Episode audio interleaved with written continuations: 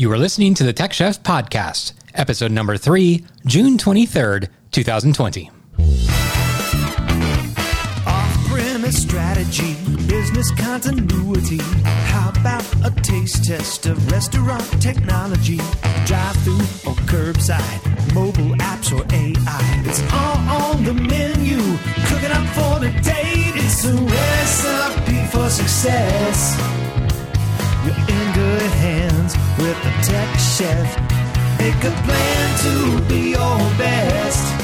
Strategize with the tech chef. Well, hello, everybody, and welcome to another episode of the Tech Chef. This is Skip Kimpel, your host, and your tech chef for today. And today we have a very special show.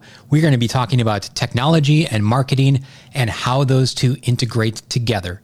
So, without further ado, let's get right into it.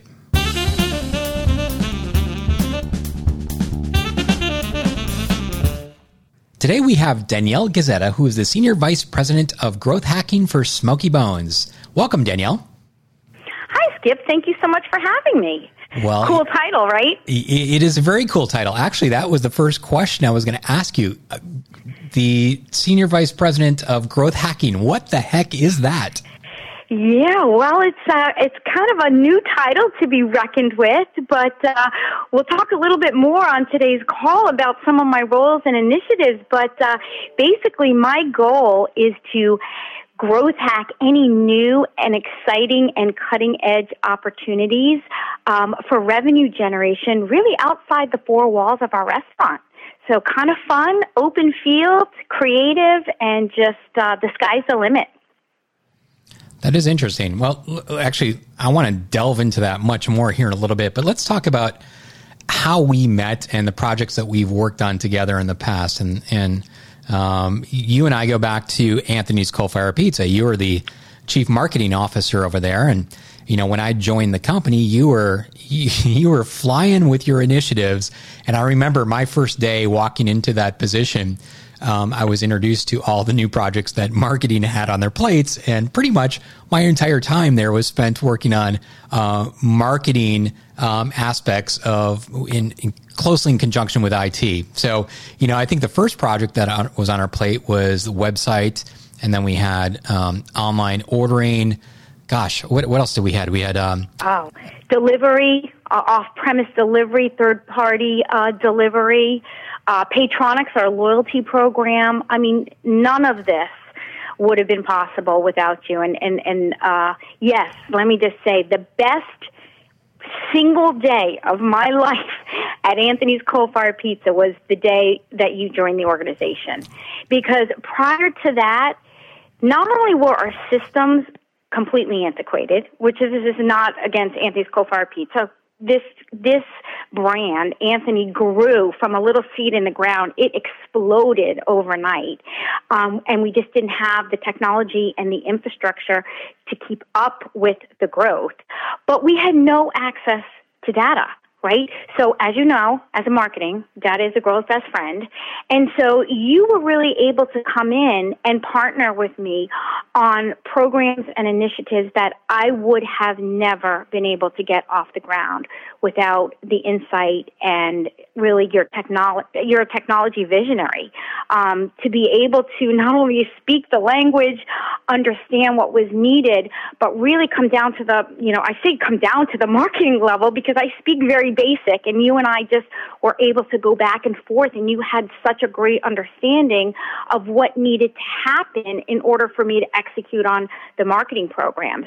So prior to your entrance, I mean, one, I had no visibility on data, which you're really just, you know, it's a crapshoot. You, you throw enough stuff against the wall, something's going to stick. Not a great way to do marketing.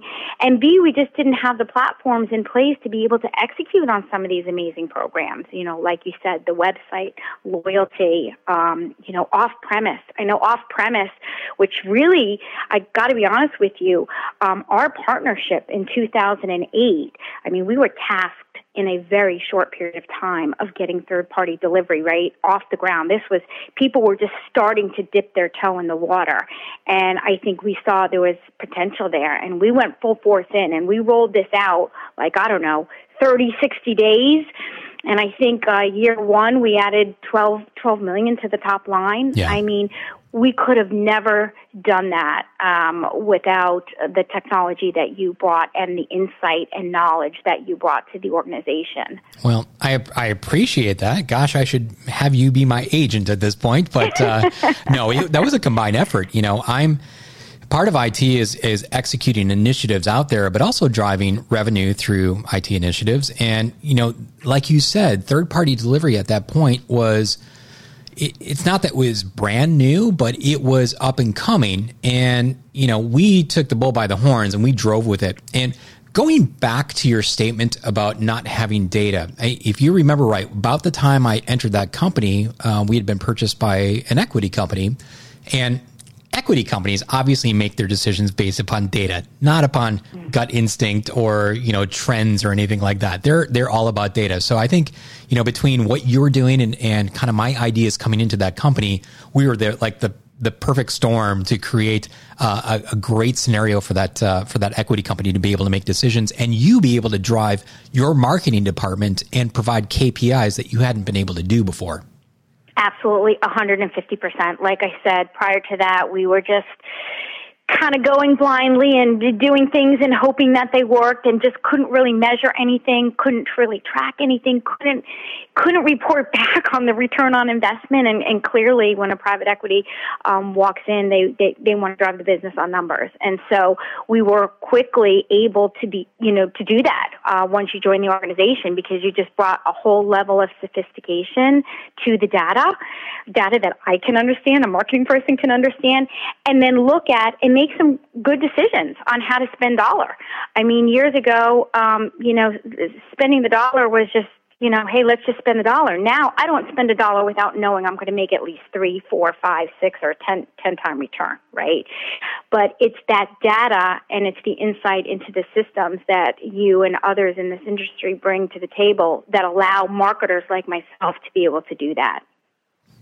Well, thank you. And uh, yeah, I agree. Um, it, everything that we did was really, it, a lot of it was actually very cutting edge at the time. And cer- certainly it is a partnership in action. I, I think that's very important. You know, my, um, my listening base here is restaurant technologists that are looking to grow um, you know, in the industry and, and strategize a little bit more. And I think that's one of the biggest takeaways I can provide here is really involving um, not only your entire IT team, but other operational aspects, you know, from marketing to operations to accounting.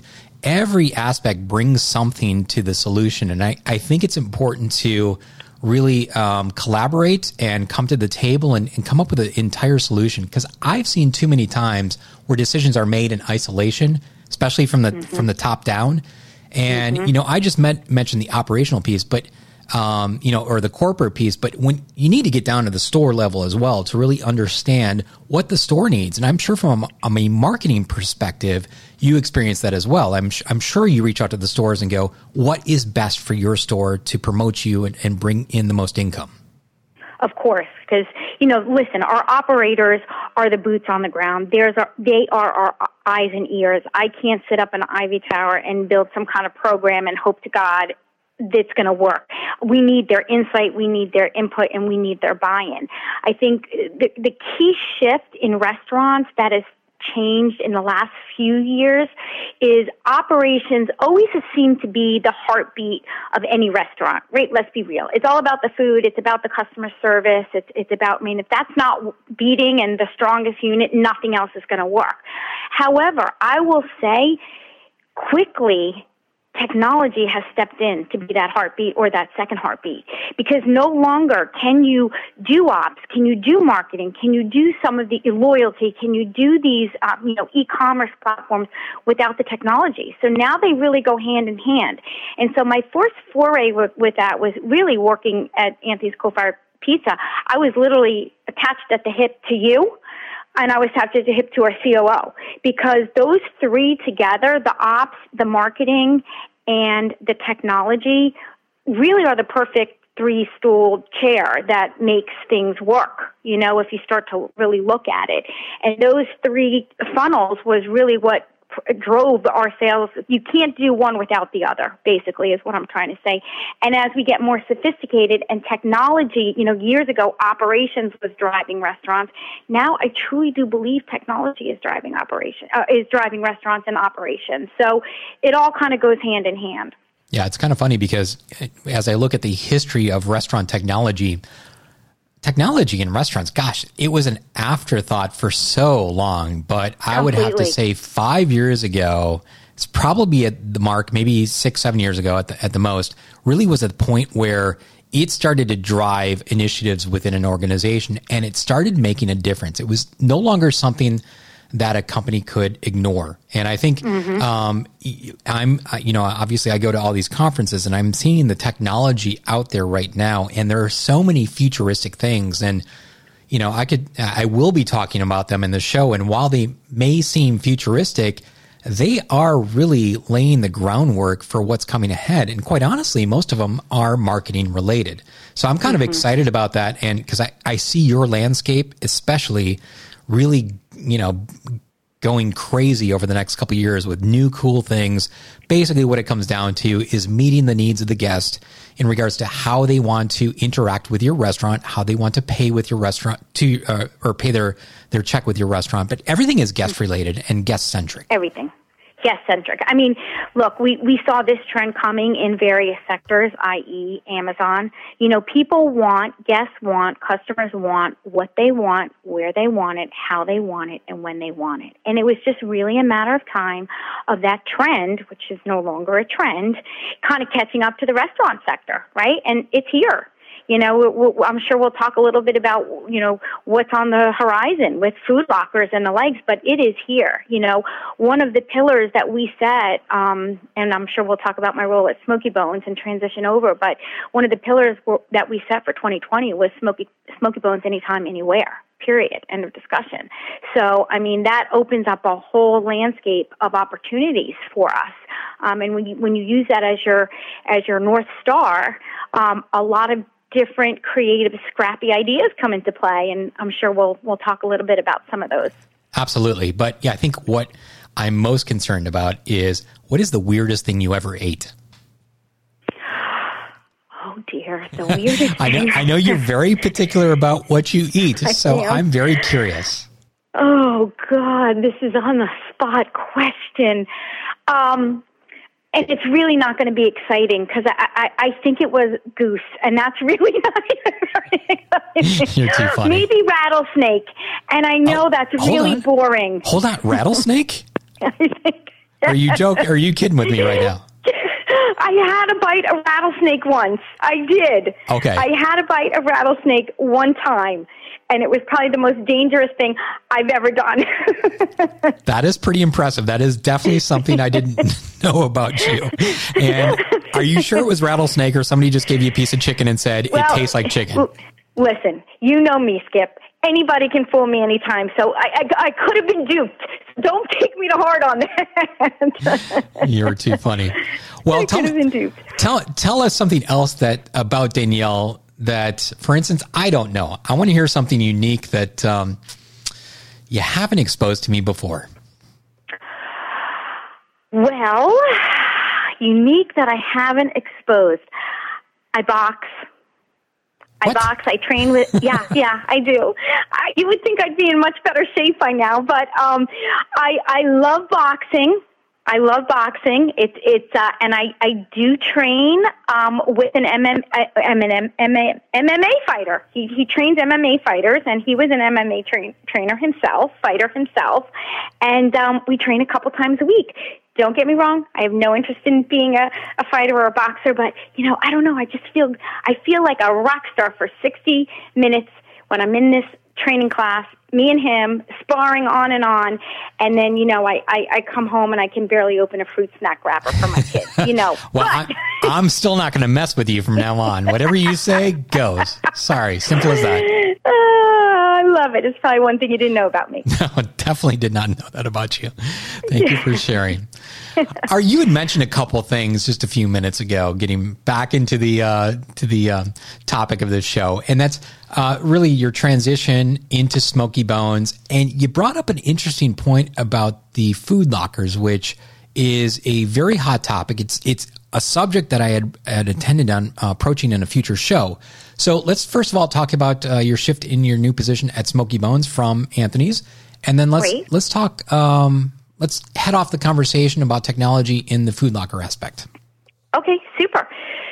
Uh, so you know, obviously, when I when I saw what you and I could do um, with third party, um, you know, twelve million to the top line annually, and this was us just kind of dipping our toe in the water. I started thinking about, you know, there is really a basic shift going on in in the restaurant world, and that was, you know, we talked about, you know, food when they want it, where they want it, how they want it, and I think third party delivery was only a small piece of that. Um, Smokey Bones reached out to me in January of 2019 to really come on board. Uh, I think they were hoping that I came on board more with my marketing skills. And I had done marketing for 30 years and I loved it and it is just a great place to be. But I saw a little bit of a niche, which was using my marketing expertise, but really focusing mm, and concentrating on revenue streams outside of the four walls. What third party showed us is that people do want to go out and dine in, and a lot of people think they are um, a different guest than third party people, but it's really the same guest who really wants to eat dine in when they want dine in and take out when they want takeout and third party delivery when they want third party delivery. And I saw that being a whole nother realm and I thought, there's a niche here and I want to expand upon it. And so when I came over to Smokey Bones in January of 2019, the first thing I did do was deploy them across all of um, the third party platforms. They had not been um, in the delivery um, arena. So we took them live with DoorDash, Grubhub, Uber Eats, as well as ezCater. And that took me about my first six months, got them up and running, you know, started working on partnerships with these guys and marketing. Um, and that was up and cranking and phenomenal. And then I started to see other plays like food lockers, like virtual restaurants, like ghost kitchens. So once we had the partnership established with our third parties, our next foray um, was into virtual restaurants. And what I learned um, was that you know Uber, believe it or not, was the first really to market with Uber Eats over the other players, only because they had been doing Uber driving, right? And so I started to have some conversation with with Uber Eats, and I realized they were sitting on a mound of data, this ton of data that they had been collecting. And what came to insight was that um, there was a lot of searches going on across the country for culinary items where the need was not being met. So I partnered with Uber Eats and we started doing an overlay on our 60 locations to see what what guests in the area we're searching for. And we learned very quickly that two items that guests were searching for that we, we just couldn't get delivered enough of from various people were burgers and wings.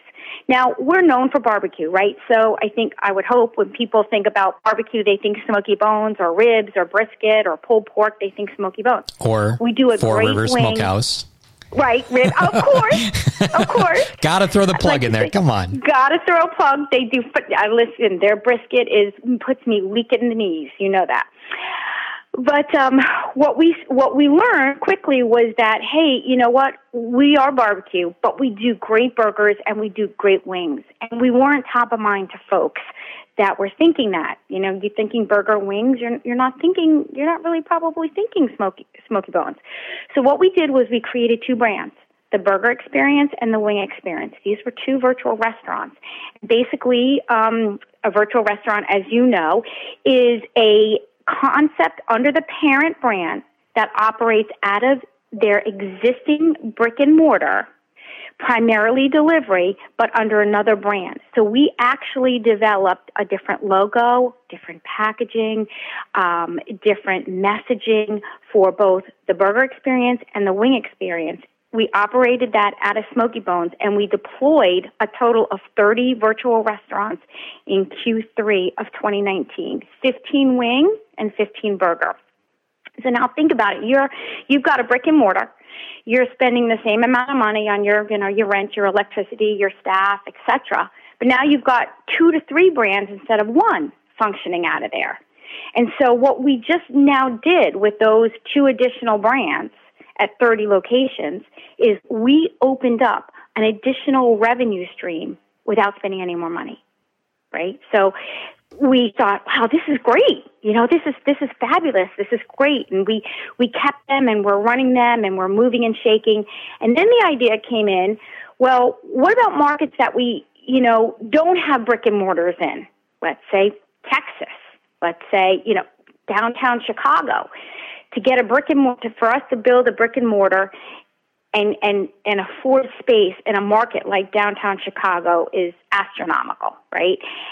Texas, astronomical to open a brick and mortar. I mean, some of our some of our footprints are anywhere from six to eight thousand square feet.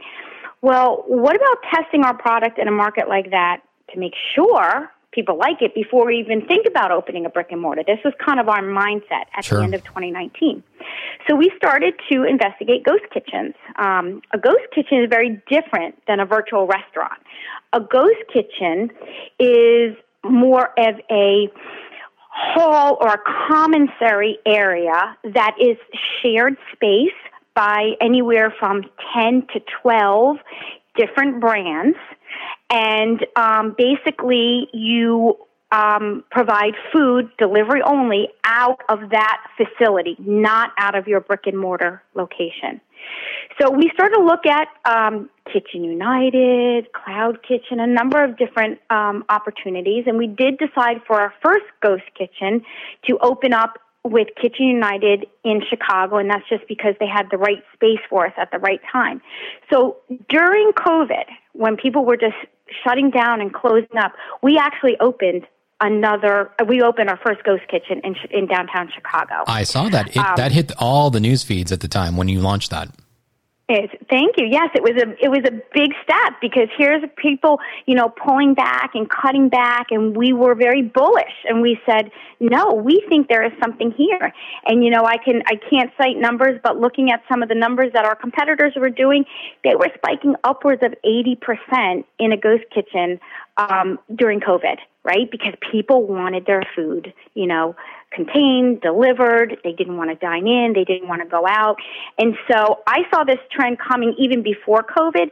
And now that we're starting to come through COVID, people are thinking, restaurants are thinking, why do I want to spend millions of dollars to open a brick and mortar when I can go into, say, a ghost kitchen or open a virtual brand for near to nothing and do quite a bit of revenue? Right. I mean, what you what you guys put in place, you particular put in place was this strategy. I, I, I can't think of a most more perfectly timed uh, concept because obviously you guys were working on this months before or maybe a year before, who knows, uh, COVID hit. But uh, you had already had this stuff in place, and anything off premise obviously is the hottest thing out there. And it's it's my prediction that you know I'm I'm seeing too many reports, uh, you know, from the NRA and um, other restaurant organizations that are saying that you know 75% of you know mom and pop operations aren't going to survive. Mm. and i truly believe it's the companies and the organizations that had had an off-premise strategy in place prior to covid those are going to be the ones that survive.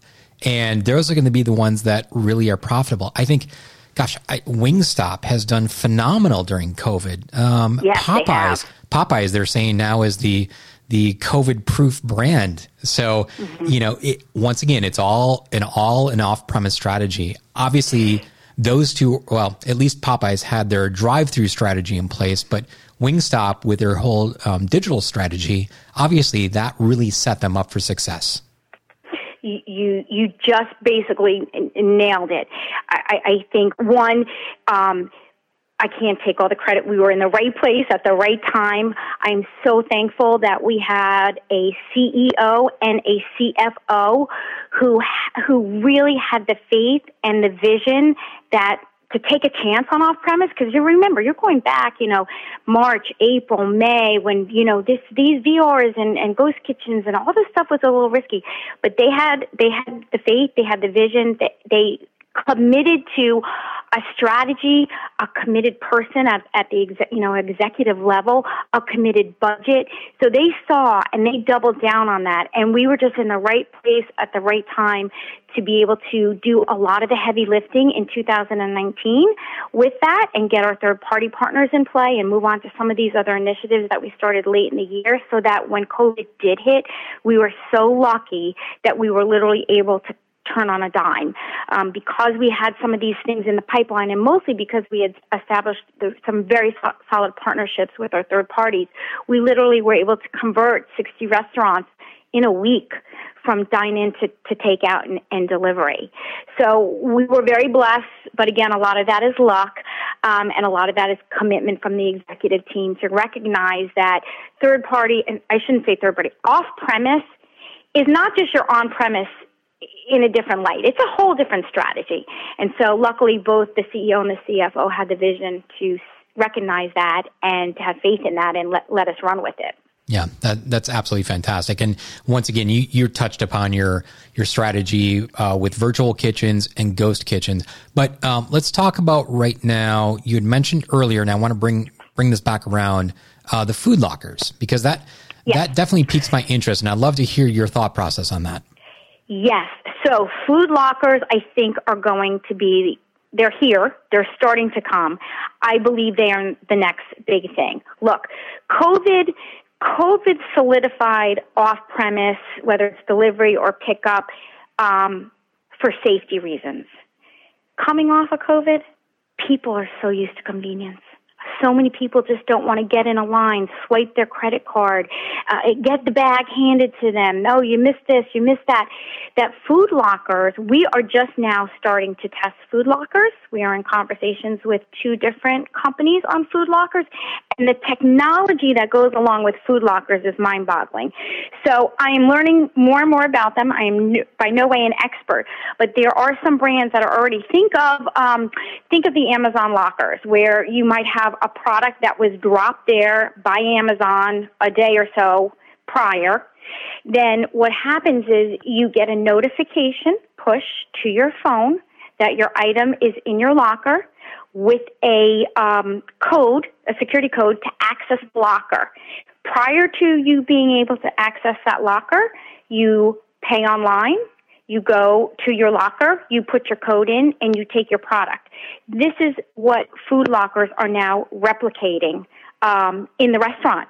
You will see the technology is mind blowing. So it's a simple locker setup. They have lockers that keep food, you know, hot. If you have hot food, lockers that keep food cold, lockers that keep food room temperature, um, and they're all just kind of differently proportioned. Um, most of the lockers you can rent the um, there's a couple that make you buy. Uh, we would be more interested in the rental because, of course, this is something we would want to test.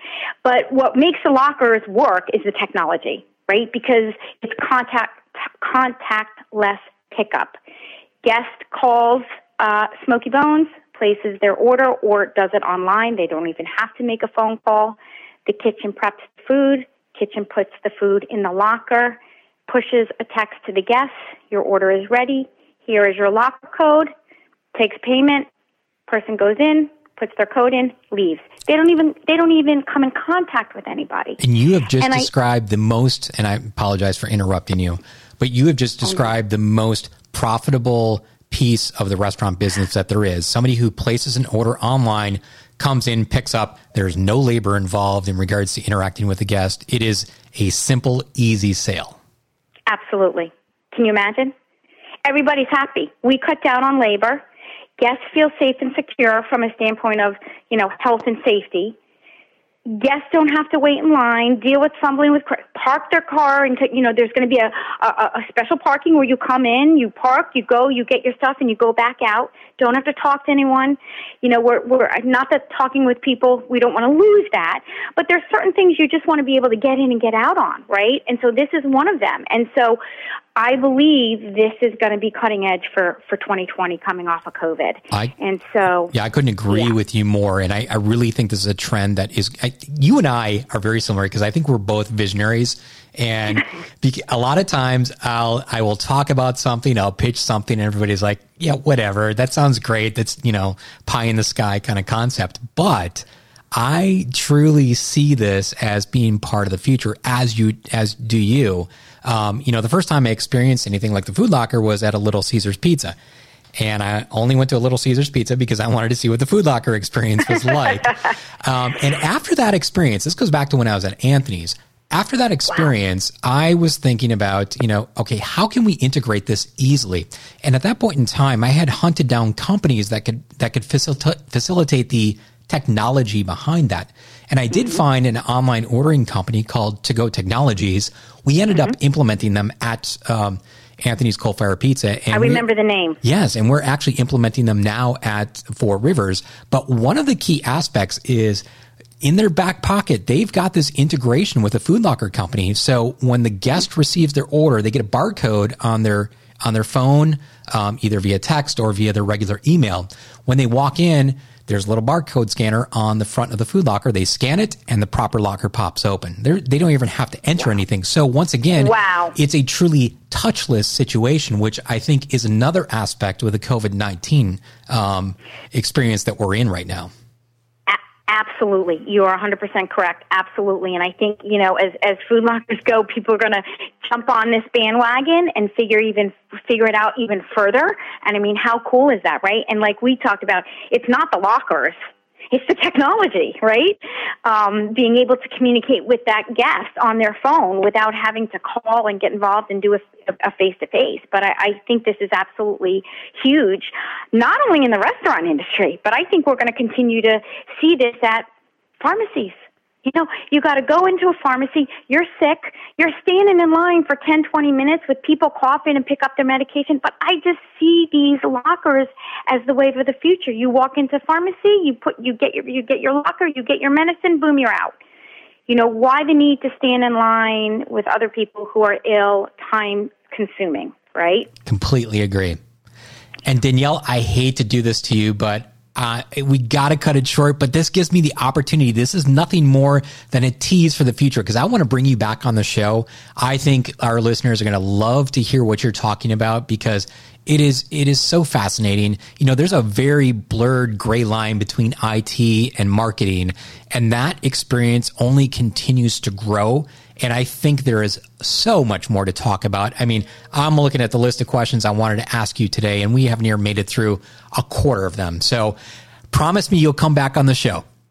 I absolutely would love to, and I couldn't agree more with the analysis. We we were the dynamic duo. You were the dynamic. I was just the d- duo.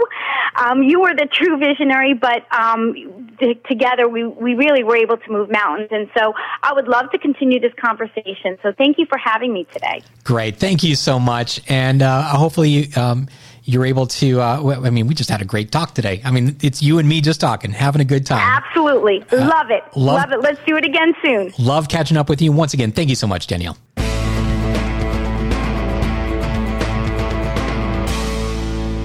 Well, that concludes today's show. I hope you enjoyed it. We definitely need to get Danielle back on the show because I know her and I have a lot more to talk about, and I know it would be of great interest to you. If any of you have any questions about this show or any of the other shows, you can reach out to me either on LinkedIn, Facebook, Twitter, wherever you are. I should be there as well.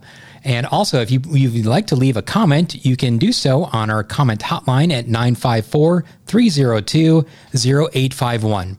Just leave a message. We'll play it here on the show. And we've already got a couple messages coming in that we'll play in future episodes. But uh, thank you, all of you that have done that for me.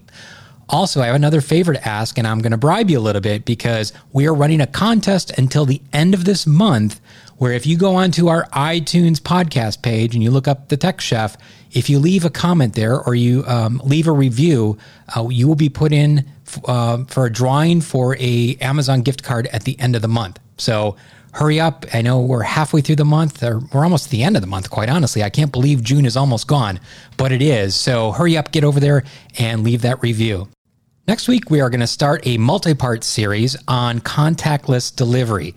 This has been a huge request out there and a very hot topic. So it's going to be probably three or four episodes long, a lot of great uh, information, and a lot of great talk with some other vendors out there that have come up with solutions that I'd like to share with you and uh, have you explore what they do and how they approach the particular problem.